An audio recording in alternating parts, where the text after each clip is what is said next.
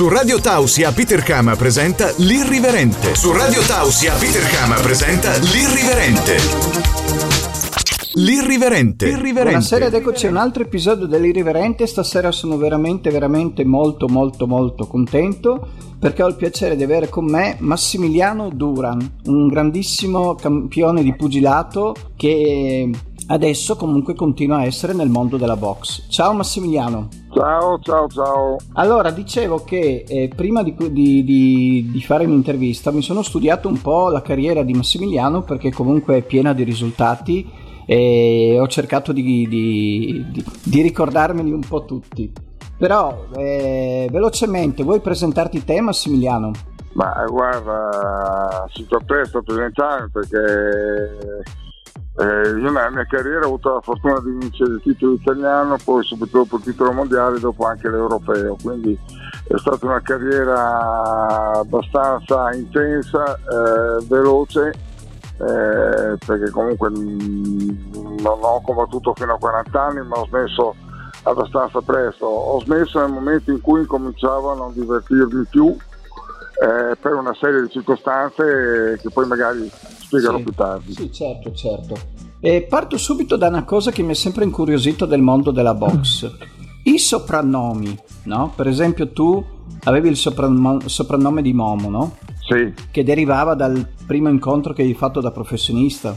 Sì, è stato mio zio che era mio preparatore atletico eh, che quando avevo magari un po' meno voglia di faticare e, e, magari mi impegnavo un po' meno mi diceva non fare come Momo, non fare Momo che è stato il mio primo avversario sì, un pugile eh, sloveno. professionista è un pugile sloveno che era un estierante ovviamente come si fa quando si fa il primo incontro da professionista non è che puoi dare avversari troppo forti quindi eh, lui mi prendeva in giro perché tra l'altro questo ragazzo aveva un fisico non propriamente eh, da Odone, da, da, da, quindi insomma mi prendeva in giro e da lì l'ha sentito un giornalista, l'ha scritto sul giornale e, e da lì dopo è un, sei stato battezzato. Che mi è rimasto per sempre. Esatto. Ma dopo i soprannomi che sono, ogni pugile ha un soprannome. Beh, si tende, si tende, a dare sempre o quasi sempre un soprannome ai ragazzi, ma viene quasi naturale eh, per vari motivi, hanno, motivi diversi e comunque sai è sempre un po' così, un, un, modo di fare ed è anche tutto sommato credo carino ed è bello anche per i ragazzi avere un soprannome con cui si viene chiamati per, per, quel tipo di, di, di, attività. Sì, io lo trovo bello anche con i pugili sudamericani perché tanti hanno dei nomi o simili o lunghi. Quindi il soprannome eh. è bello perché non ti sbagli perché sai che è lui ed è anche un, esatto. un nome corto. Beh, è lo stesso Canelo Alvarez, Canelo è un soprannome perché lui era rosso, Canelo vuol dire carota, che è rosso. Sì, e, sì, sì, vero. Ed è, stato appiccicato che era un ragazzino ed è rimasto, è rimasto adesso addirittura lo conosco tutti come Canelo. Infatti io pensavo, io pensavo che il suo cognome fosse Canelo all'inizio. No, no, invece è proprio il suo soprannome, ma eh, penso che a un certo punto uno ci si affezioni anche al proprio soprannome, perché anch'io all'inizio quando mi dicevano Momo non ero proprio felicissimo, eh, visto che lo vedevo un po' così, come preso in giro, poi dopo invece mi ci sono affezionato e mi ha portato anche fortuna, quindi va benissimo così. Dopo un'altra cosa che ho notato che tutti i combattimenti più importanti tu li hai fatti sempre a Ferrara. Ma io ho combattuto spesso a Ferrara perché avevo la fortuna di portare parecchio pubblico e di, ah, di, quindi di era un tema interesse. Quindi sì, la eh. città aveva, aveva, un riscontro importante quando faceva cosa. Facevamo, eh, io ho fatto per i mondiali 4 milioni di, di, di, ascoltatori in televisione quando l'ho fatto a Capo d'Orlando, quindi avevamo dei numeri molto alti e ovviamente per la città era, era un motivo d'orgoglio avere un ferrarese che potesse fare un titolo mondiale, un titolo europeo. Quindi, eh, quindi era quello il motivo per cui... Ben venga a combattere in casa. Sostanzialmente sì, perché poi comunque sono sempre, sono sempre da trovare le risorse e se uno ha riscontro e desta interesse le trovi, se uno non desta interesse stai tranquillo che, che, che, purtroppo quelle non le trovi mai. Come in tutte le cose eh. de, della vita. Esatto. Insomma esatto, esatto. E Ferrara... Io ero ben felice di combattere con i miei tifosi, con la mia sì. gente. faceva molto piacere. Sì, sei, tu sei molto legato a Ferrara. Sono legato a Ferrara perché è una città a misura d'uomo ancora dove si vive bene, dove le persone ci vogliono bene. Eh, mi sono trovato bene in tutto, quindi ovviamente ti leghi alla tua città, senti che le tue radici sono qui. Che poi eh, tu sei proprio una famiglia proprio pugilistica al massimo, perché tu sei figlio di un grande campione, no? Sì, papà è stato campione d'Europa di due categorie, nei medi e nei super welter, è stato in classifica mondiale nei, nei primi dieci posti per anni, quindi papà è stato veramente un, un, grosso campione, ha fatto 86 combattimenti, ne ha vinti 70 e passa, quindi eh, aveva un record molto importante e da lì, e da lì è partito un po' tutto perché poi dopo eh sì. la popolarità che avevamo noi era, era, era, anche grazie a quello che ha avuto mio papà prima certo ovviamente. certo cioè, come tutti i figli d'arte, insomma, no? Eh sì, sai, ma essere figli d'arte sai pro e contro, perché poi quando tu parti, magari sei proprio all'inizio, pretendono di vedere cose che sono impossibili. Sì.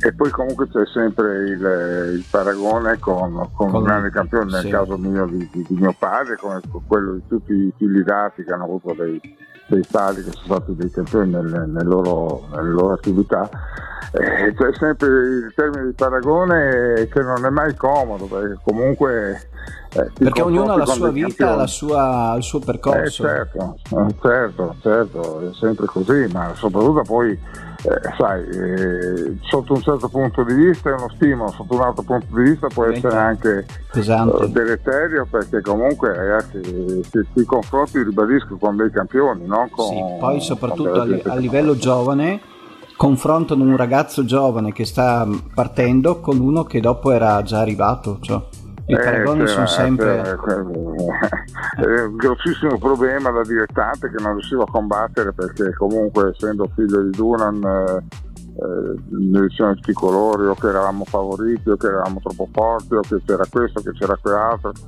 eh, tanto è vero che sia io che mio fratello da, dilettanti abbiamo fatto pochissimi combattimenti, io ne ho fatti 8, Sandro credo che ne abbia fatti 10, quindi e poi siamo passati professionisti. Sì, che poi di tuo fratello, eh, che diciamo che tu hai, volevo completare il discorso della famiglia perché anche tuo fratello è stato un campione.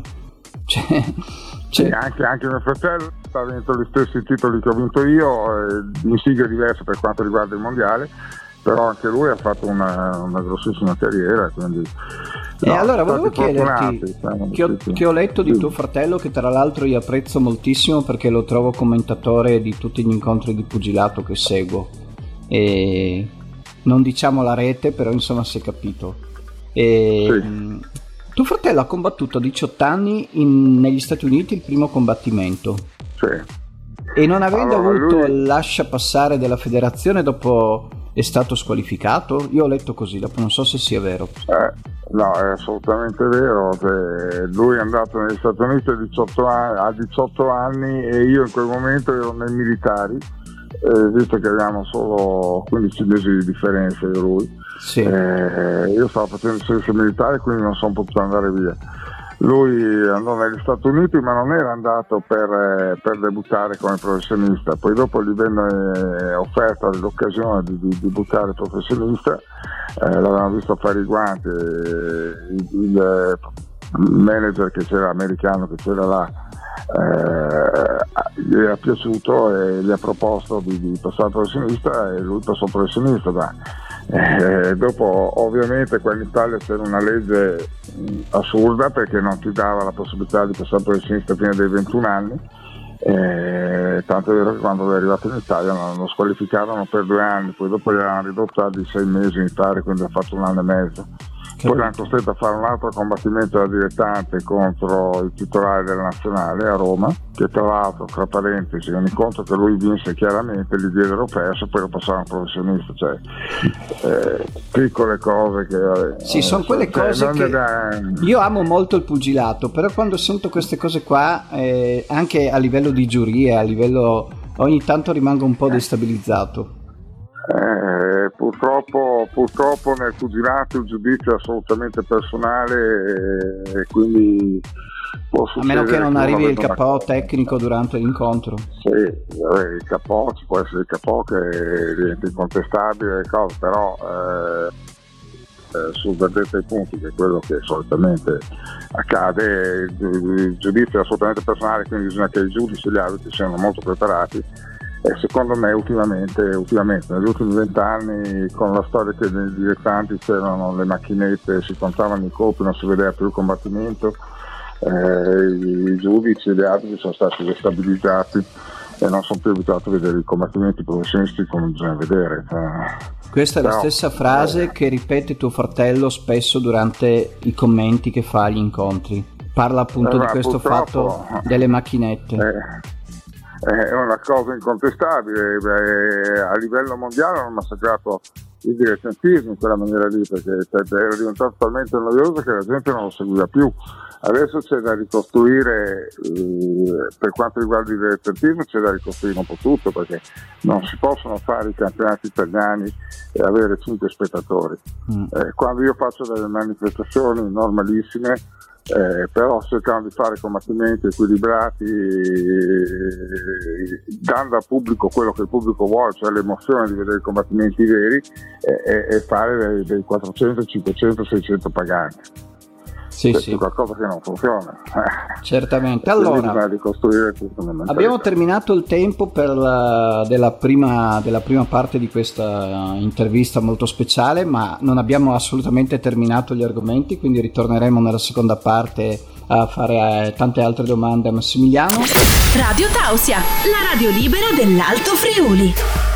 Eccoci alla seconda parte col nostro super ospite di stasera, Massimiliano Duran, che ci ha un po' raccontato dei suoi esordi, della sua carriera e un po' qualcosa già del, del mondo del pugilato nel bene e nel male. Allora, io che sono molto curioso delle giovani leve, volevo chiedere eh, subito a Massimiliano in questa altra parte dell'intervista come vede lui a livello giovanile il movimento italiano per quanto lui veda, insomma, sia conoscenza. So che a Ferrara comunque sei in palestra tutti i giorni, no? Eh certo, ho la mia società, quindi sono a allenare qua i ragazzi tutti i giorni e mi do da fare per cercare di farli avanti. No, adesso a livello giovanile stanno crescendo dei ragazzi eh, ovviamente abbiamo un problema che è un problema grosso perché purtroppo col pugilato non si riesce a vivere, eh, quindi i ragazzi devono fare anche altro, altri lavori. Eh, per cui non, non, si possono dedicare come facevamo noi 24 ore al giorno al pugilato, purtroppo perché poi dopo i risultati vengono quando tu...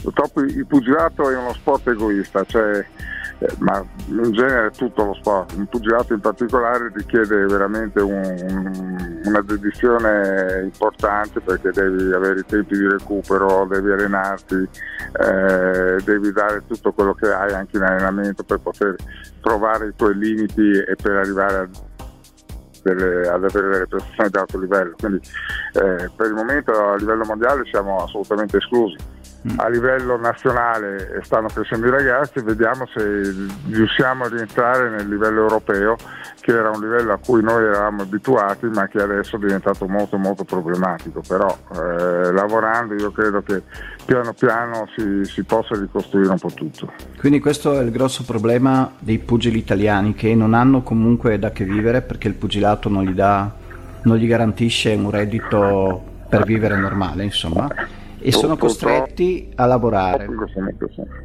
E quindi dopo eh, magari aver fatto anche 8 ore di fabbrica non è proprio una passeggiata eh, fare altre ore di allenamento.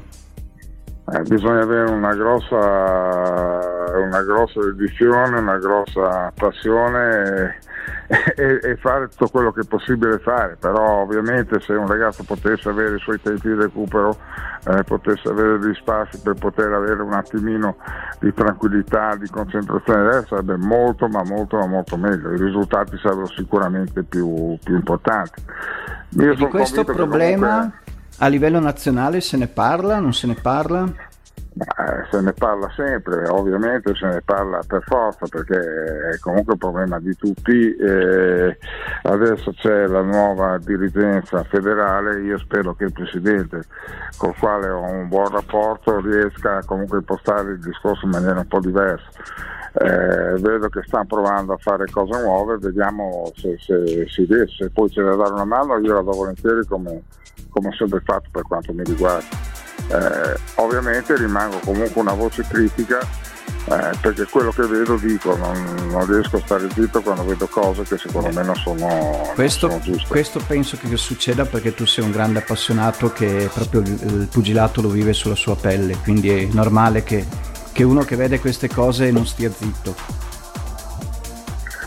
Io le, cioè, io sono nato nel pugilato e sono innamorato del pugilato, quindi come avere, per me è come avere un figlio, come avere un padre, come, per me il pugilato vuol dire tanto nella mia vita, quindi a me ha dato la possibilità comunque di vivere, ha dato la possibilità di, di, di comprarmi una casa, di, di fare una vita eh, decorosa, quindi è, è, ovvio che vedo queste cose, sono in palestra tutti i giorni, vedo i ragazzi, so i sacrifici che fanno gli stessi sacrifici che facciamo noi tecnici perché comunque anche per noi diventa non solo essere tecnico eh ma sì. molte volte diventa organizzatore, procuratore, psicologo. confessore, medico, psicologo, cioè, abbiamo una marea di ruoli da, da, da svolgere e, e, molte volte in maniera totalmente gratuita quindi eh, non si capisce per quale motivo noi dobbiamo essere gli unici al mondo a lavorare e, a, e, e molto spesso a pagare invece che guadagnare. Cioè.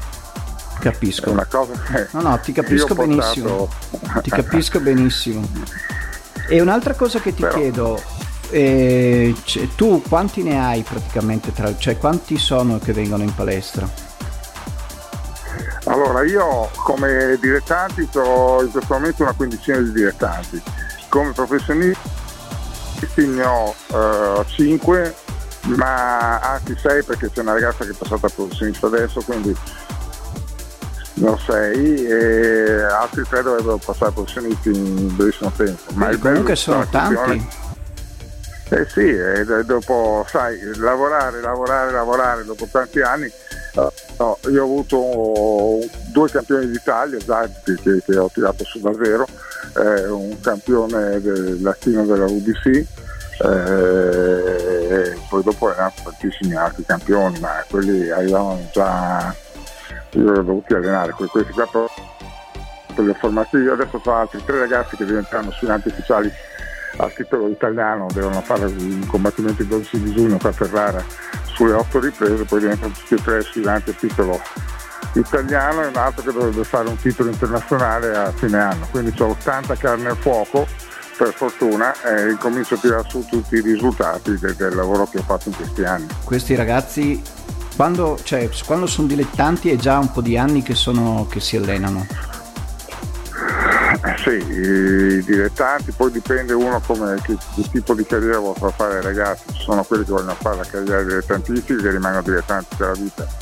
Eh, io ho una visione un po' diversa, secondo me il pugilato al suo compimento totale arriva a chiudere il cerchio nel momento in cui si diventa professionisti, quindi i miei ragazzi fanno di solito due o tre anni quelli validi da dilettanti e eh, se ottengono dei risultati poi dopo proviamo a passare professionisti a lavorare per, per il professionismo e un'altra cosa che non ho mai capito dopo è questione di sé eh, quando intendi far passare un ragazzo al professionismo l'avversario come viene scelto? C'è chi lo sceglie? Sì. Cioè cosa fate? Una sfida e parlate col manager di un ragazzo? Eh Certo, allora quando tu hai un ragazzo che deve fare un combattimento da professionista, ovviamente contatti il, l'allenatore o il manager di, di quel pugile e, e, gli chiedi se è disponibile a fare il combattimento. È ovvio che molte volte prendi dei no, altre volte invece ti, ti danno l'assenso. Eh, io poi ho la tendenza a chiamare sempre pugili italiani perché voglio combattimenti, come ti dicevo prima, assolutamente equilibrati, veri eh, i miei ragazzi quando vincono sanno che hanno vinto perché so, sono meritato e hanno sì, quindi non cerchi, non cerchi avversari fantocci diciamo così tra virgolette no, per no, farli passare. no, quello è, Ecco, quello a livello professionistico è stato proprio quello che ha ammazzato il pugilato, anche quello è stato uno sbaglio enorme che è stato fatto in passato di costruire delle carriere finte a ragazzi che magari si sono illusi di essere molto forti perché vincevano sempre ma vincevano contro avversari veramente poco validi. Eh, questo non, non aiuta assolutamente, io preferisco magari avere una sconfitta o due eh, però aver combattuto contro avversari che fossero validi, che, che veramente può avere un valore, che deve essere un valore anche al combattimento che si, stava, che si è fatto, che si sta facendo. Perché io vedo che ogni tanto i pugili inglesi fanno questi combattimenti, i primi combattimenti con avversari molto che vedi che non sono preparati, insomma. E... Quindi comunque non è un problema solo italiano. No, ma eh, guarda, eh, lì è un'impostazione mentale.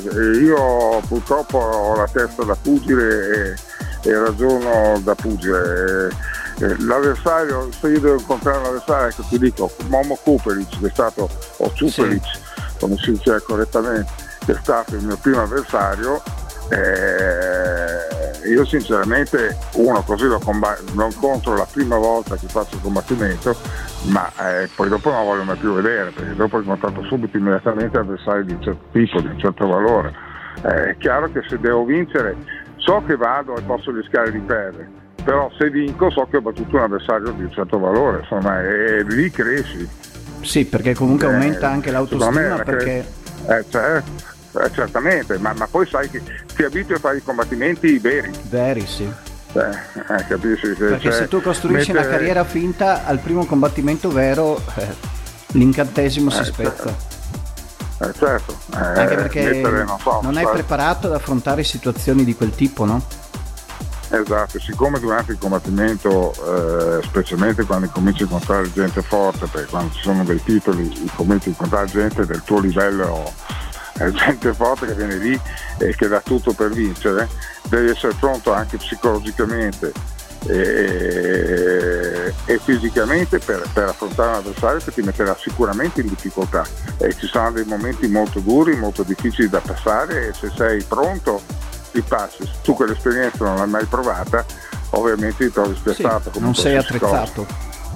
Eh, certo, e un'altra cosa che ti chiedo, quando il tuo pugile è sul ring, eh, stare all'angolo com'è? Cioè nel senso, eh, ti dà tanta una tensione? Fatica, una fatica, una fatica peggio di quando eri tu sul ring? Eh sì, sotto certi punti di vista sì, perché quando io combattevo per esempio avevo, ero molto sereno, molto tranquillo perché sapevo tutto il lavoro che avevo fatto, avevo le mie tranquillità, avevo le mie sicurezze quando combatti i ragazzi sai eh, se fanno quello che tu stai dicendo eh, va tutto bene eh, così però è sempre, c'è sempre quella tensione la paura che prendano un colpo che abbiano una...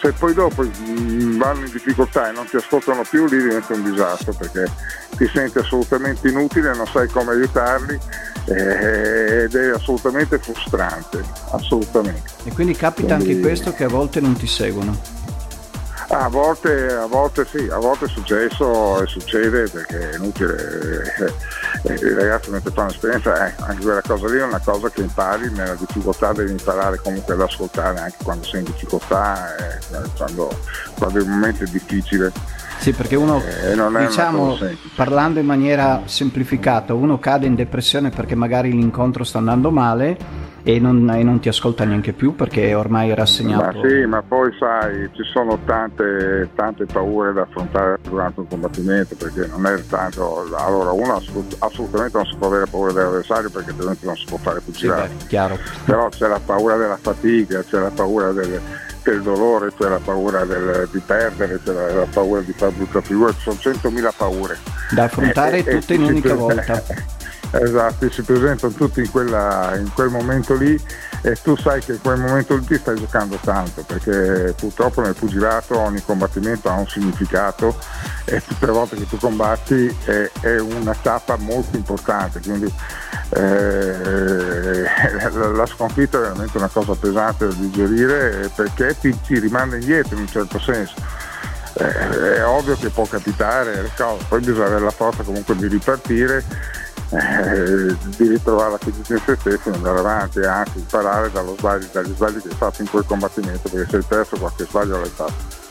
Va bene, Allora, eh, siamo arrivati alla fine della seconda parte, adesso c'è il segnale orario, qualche consiglio pubblicitario e ci vediamo per le altre parti dell'Irivrente. A dopo. Stai ascoltando la radio libera dell'Alto Friuli, la radio libera dell'Alto Friuli, Radio Tausia. Buonasera ed eccoci un'altra parte dell'Iriverente, le nostre care e amate finestre. Stasera con noi è tornato a trovarci l'ex Serafo. Ciao Lex. Ciao Peter, ciao a tutti.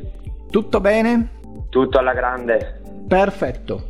Allora, visto che forse l'avevamo trattato nell'intervista quella della prima edizione che ti abbiamo dedicato, però dopo non abbiamo più parlato della tua storia. Siccome penso che non tutti sappiano chi è l'ex, nel senso non chi è fisicamente, ma la tua storia è un po' come sei partito a fare le tue performance. Ok. Allora, niente, ho sempre avuto l'ammirazione per il circo e un'estate in vacanza in Croazia ho visto queste due bambine correre con una, una ruota, il monociclo e mi sono detto, beh, se sono capaci loro, sono capace anch'io. Allora mi sono messo alla ricerca di questa ruota, di questo monociclo e l'ho trovata su una bottega che vende cose circensi a, Vi- a Vicenza e da lì è cominciata la passione per la ruota. Ho cominciato a correre per eh, 5-6 anni, sempre con la ruota in macchina, andavo sempre in giro con la ruota, una passione Quindi proprio vera. è scoppiato proprio un grande. amore. Proprio un amore, io e questa ruota, il monociclo. E da là ho specializzato perché dopo dalla ruota ho voluto fare le palline, le clave, una cosa dietro l'altra, dopo eh, con la ruota quella più alta, così è stata una catena questa passione. Poi tu sei anche E uno che ha, che ha coraggio, perché comunque ti, ti metti Sì, in sì. gioco, quindi non è che dici mi piacerebbe, tu le cose le fai. Le faccio, tutti i miei sogni cerco sempre di realizzarli e io ho la fortuna di avere un buon rapporto con l'equilibrio. Cioè tutto quello che provo rischioso, ma io ci vado, ci vado. Anche per quello dopo ti sei dedicato ai trampoli, ti sei dedicato a tutte queste cose qua che a me fanno venire un po' le vertigini. Esatto. Dopo così ho detto perché non fare le feste di compleanno per i bambini? Beh, quella non è stata una bella idea perché ho fatto due compleanni e ho rinunciato, ho detto basta, mai più. Io con i bambini non voglio più avere niente a che fare. Ti hanno fatto impazzire. Prendevo le botte. Sì, prendevo le botte, mi davano le mazzate in testa, mi tiravano il naso rosso, mi tiravano giù i pantaloni. No, ho detto i bambini non fanno per me. E così. Una domenica ho visto un volantino con scritto Terrazza Mare Jesolo Italian Circus. E allora, boh, ho La chiamato parola quel numero circo ti ha scritto. illuminato. Sì, perché ho visto tutti i DJ da discoteca Italian Circus, boh, ho detto forse servirà un pagliaccio. Allora ho chiamato un numero che, scri- che c'era scritto sopra, c'era scritto Marco più.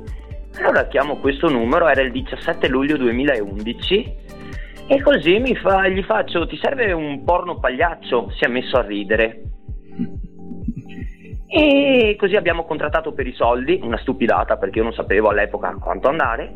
Ho fatto tutta la domenica all'ingresso del eh, terrazza mare sopra la mia ruota a petto nudo con un pantalone elegante, un cilindro e da quella domenica si è aperto il mondo. Non ho più avuto una domenica libera per dieci anni.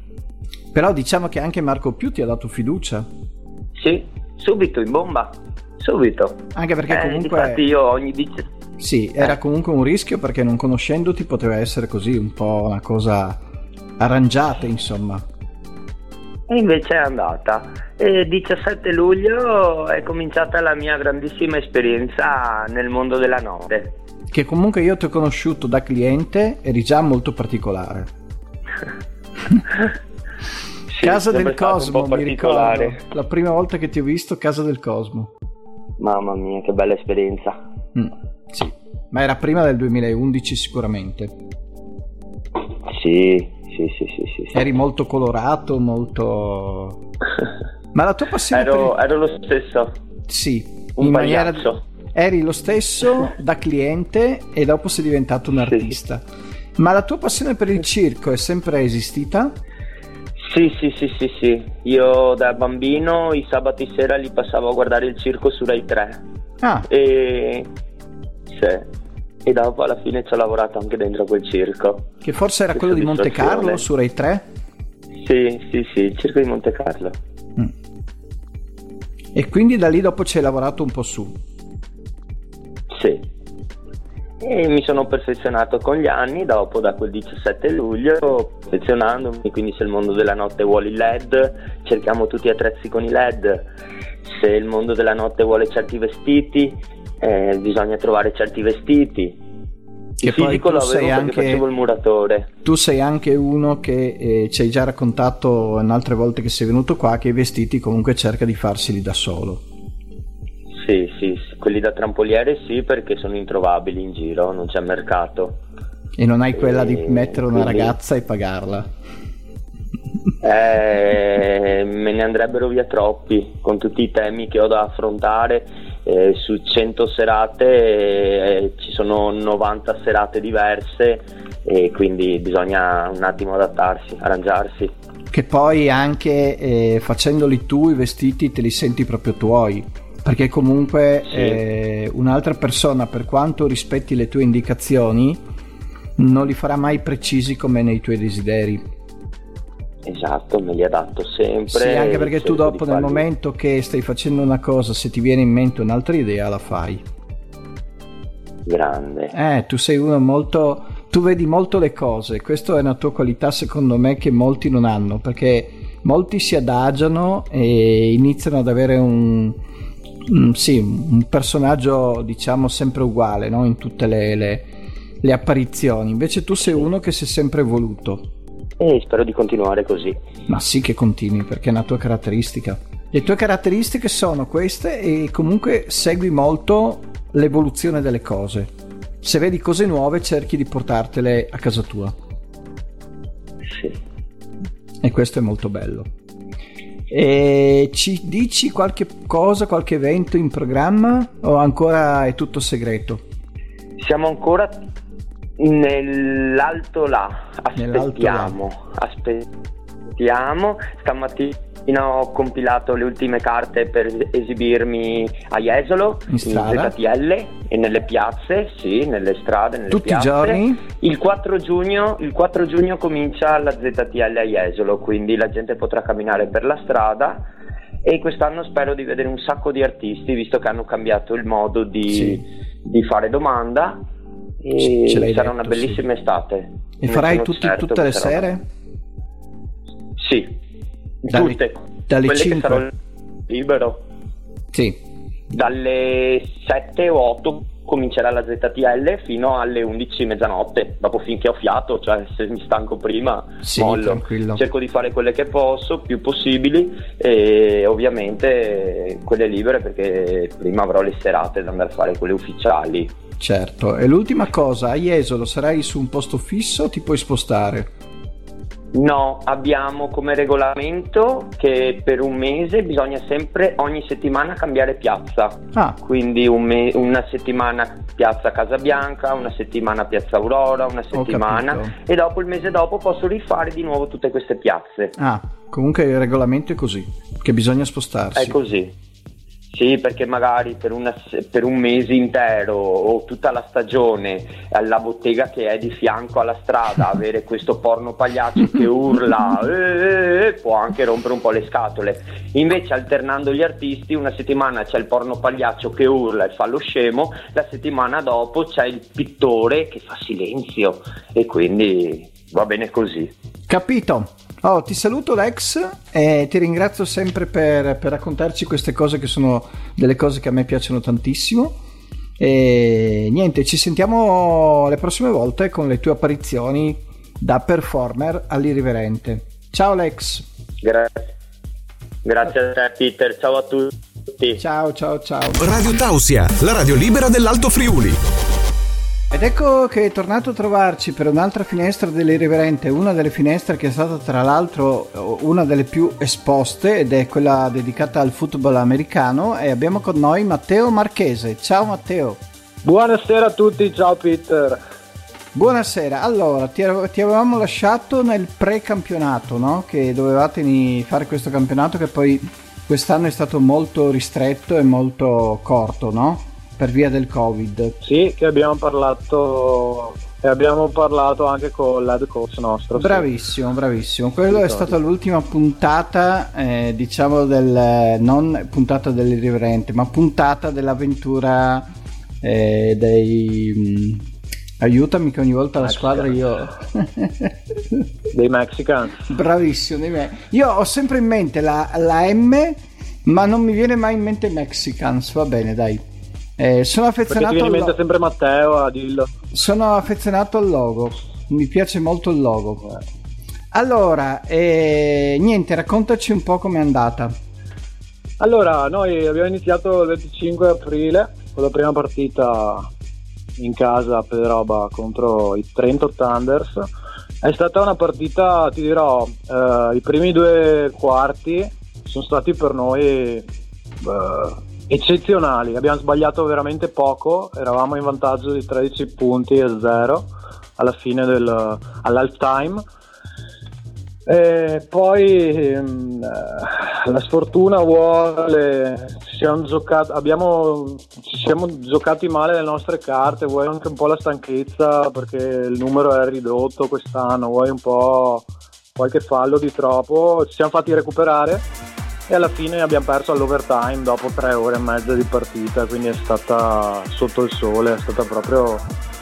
Però una bella partita, dai, anche se abbiamo perso comunque ci sono state molte cose positive e comunque abbiamo combattuto fino alla fine, quindi quello è l'importante nel football. E infatti anche i coach, la dirigenza, anche se avevamo perso, comunque dai, sono rimasti contenti. E ehm, poi abbiamo avuto la seconda giornata due settimane dopo la prima, con una settimana di pausa, e siamo andati in trasferta a Vicenza contro gli Hurricanes. Sì. E lì c'è stato un blackout totale della squadra perché mm, abbiamo giocato veramente, veramente male.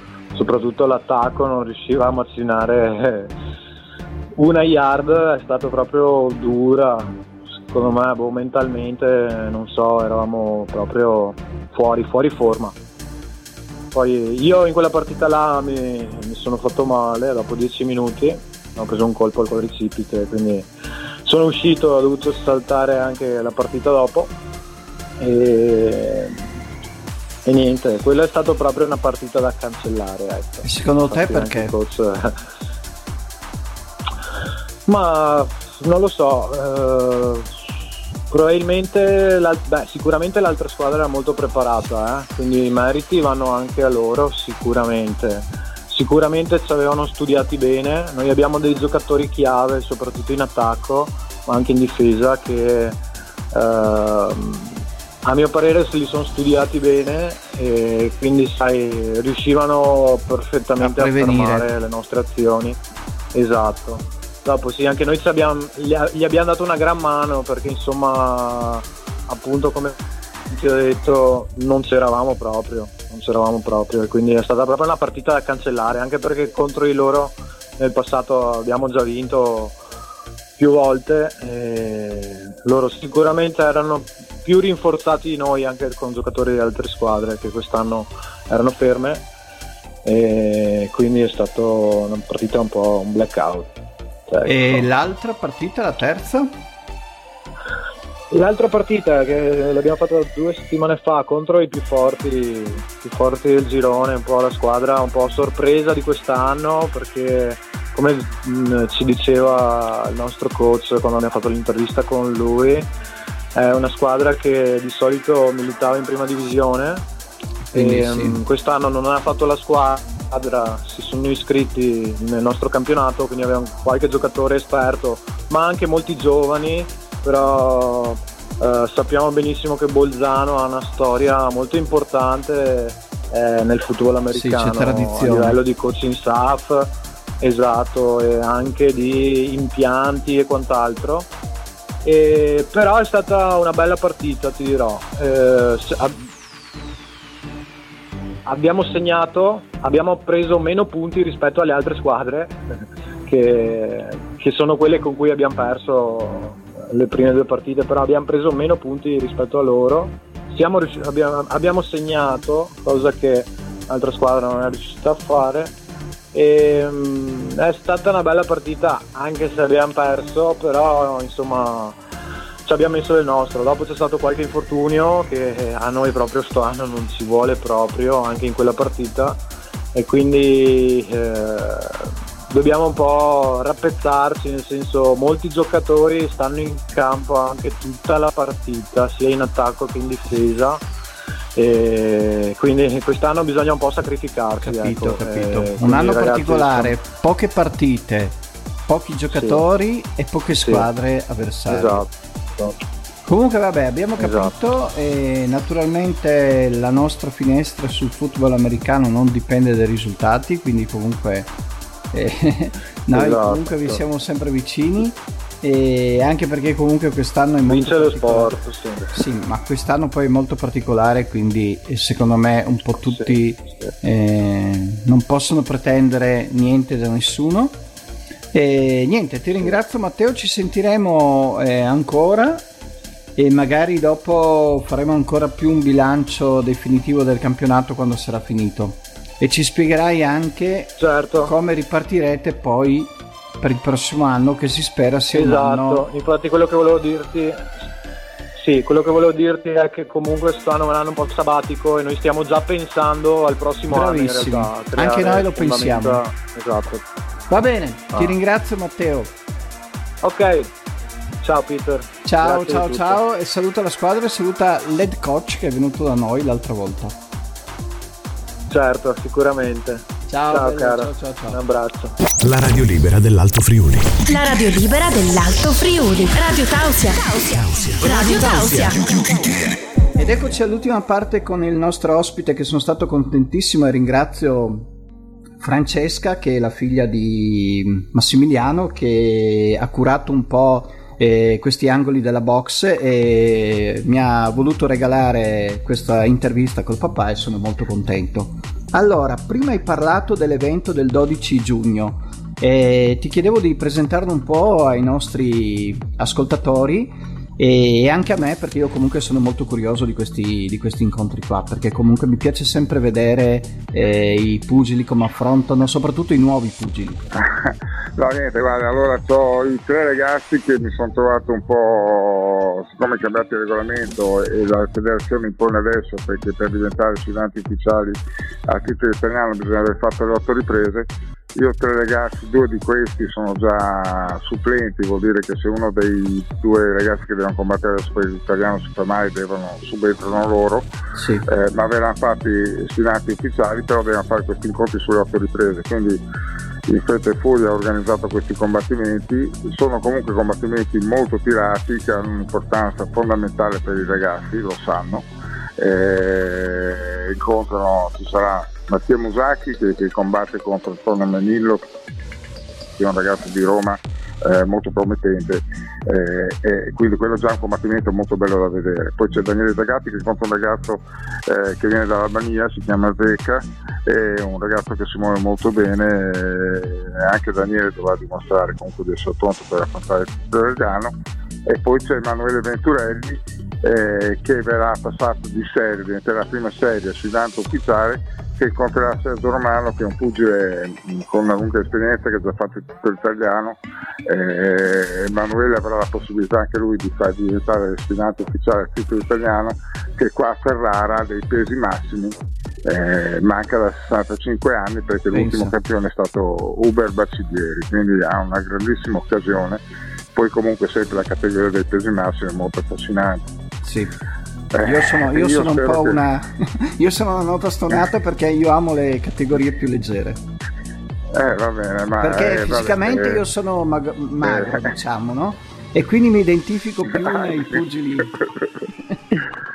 No, ma eh, le, categorie più leggere sono più veloci, sono più continui, però sai, nei pesi massimi, sì, nei soprattutto pesi massimi di un pugno, un pugno ti Eh, finisce esatto. l'incontro eh, esatto, esatto, c'è sempre questa, questa alone del capò che, che gira sopra la testa. Comunque i combattimenti verranno fatti a campo scuola, organizzato a campo scuola che A che ore iniziano? location alle ore 20.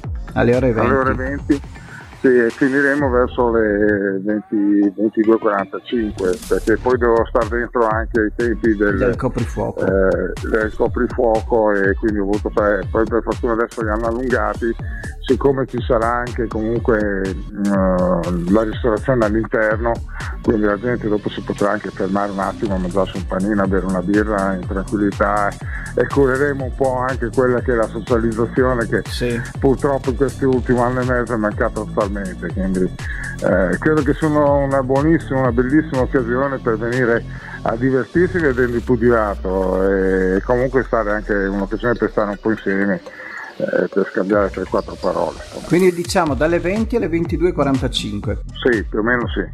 Più o meno sì. E considerate di stare dentro i tempi insomma del, del coprifuoco. Sì, assolutamente sì, perché il coprifuoco deve essere mezzanotte, quindi poi io spero che dal primo di giugno lo tolgano proprio, però per il momento è così, quindi vediamo. Eh, in ogni caso noi siamo ampiamente dentro i tempi e anche persone che magari dovessero venire da fuori hanno tempo per tornare a casa. Insomma. Sì, beh, ma a parte che se io venissi mi faccio anche la notte in hotel e dopo il giorno dopo visito Ferrara. Questo succede sono molto contento perché c'è eh, un campione che verrà da Bergamo, Luca Messi, a vedere il combattimento, che ha detto che si fa un weekend a Ferrara con la moglie che non l'ha mai vista e sarà un'occasione anche per visitare. No, perché comunque io cerco sempre di unire le due cose, no? non perché non voglio muovermi solo per l'evento sportivo, ma diciamo che tante volte l'evento sportivo è la scusa per dire dopo, sì, per non fare diciamo una, una una andata e, ritorno in fuga diciamo. eh, in, in, fuga. Sì, no ma è un'occasione buonissima la città è veramente una, Ferrara è veramente una città molto carina da visitare e in due giorni c'è tempo perfettamente per vederla per andare a vedere il castello il palazzo degli amanti sono tante cose da vedere il palazzo Schifanoia eh, è veramente carina da, da, da, da, visitare. Poi se me lo permetti volevo sì. volevo fare i complimenti a Francesca che si è laureata e la cosa mi fa enormemente piacere. Bene allora, hai fatto bene a dirlo tu perché lei queste cose non le dice. no, lei è molto riservata. Eh lo so, mi sono accorto. Va bene Massimiliano, io ti ringrazio tantissimo. Mi saluti ti ringrazio tanto te, Francesca. A tutti gli ascoltatori, grazie mille. E, e anche tuo fratello, digli che comunque io ascolto sempre le sue telecronache, quindi Glielo dirò. Anche perché io, a me piace il pugilato, però tante cose tecniche io ancora non le riesco a capire. E grazie ai commenti tecnici, eh, non solo per il pugilato, ma anche in tanti altri sport, adesso si riesce veramente a capire lo sport. E questo mi fa molto piacere. Questo mi fa veramente molto, molto piacere. Va bene. Ciao. Ti ringrazio, ciao, grazie ciao, mille. Ciao, ciao, ciao, ciao, ciao, e... Saluto gli ascoltatori, ci vediamo domenica prossima con un altro episodio dell'Irriverente. Buonanotte a tutti. Peter Kama ha presentato L'Irriverente su Radio Tausia. Peter Kama ha presentato L'Irriverente su Radio Tausia. Su Radio Tausia, Radio Tausia, Radio Tausia.